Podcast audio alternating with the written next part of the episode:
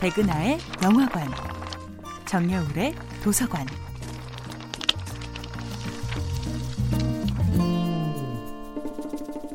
안녕하세요. 여러분과 아름답고 풍요로운 책 이야기를 나누고 있는 작가 정여울입니다.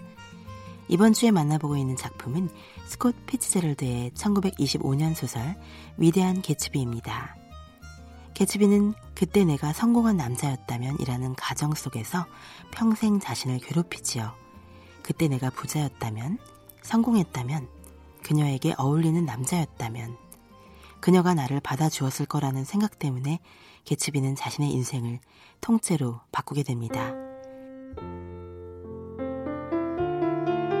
데이지와 개츠비는 젊은 시절 한때 불꽃처럼 사랑했지만 이미 톰과 결혼한 지금의 데이지는 더 이상 예전의 그녀가 아닙니다.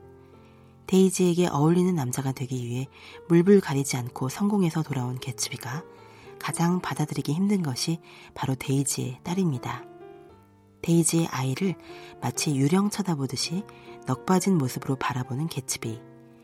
그는 그녀가 결혼했고 아이까지 있다는 현실로부터 도피하기 위해 끊임없이 데이지에게 과거 두 사람의 가장 멋진 시절을 상기시킵니다. 남편의 바람기와 자신에 대한 무관심 탓에 괴로워하던 데이지는 개츠비의 애정 공세에 흔들리지요.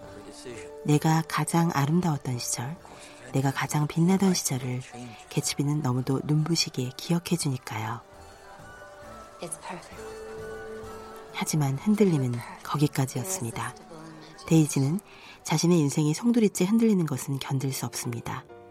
개츠비는 끊임없이 데이지는 톰의 아내라는 현실을 부정하고 데이지와 자신의 재결합을 기정사실로 만들기 위해 가망 없는 노력을 쏟아붓습니다.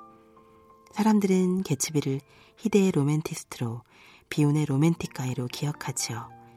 하지만 개츠비는 옛사랑에 집착하느라 자신의 출생과 학력은 물론 인생 자체를 조작한 인물이기도 했습니다. 개츠비는 아메리칸 드림의 주인공이었지만 그 성공을 완전히 자신의 것으로 만들지는 못합니다. 안타깝게도 개츠비는 어디까지나 비주류이자 이방인이었고 상류 사회에 어울리지 못했으며 결국 톰과 데이지가 이끌어가는 상류 사회에서 영원히 추방당하게 됩니다. 개츠비는 쉴 새 없이 제깍제깍 돌아가는 시계를 유독 싫어하는데 시계는 곧 붙잡을 수 없는 시간, 바꿀 수 없는 현실을 상징하기 때문입니다.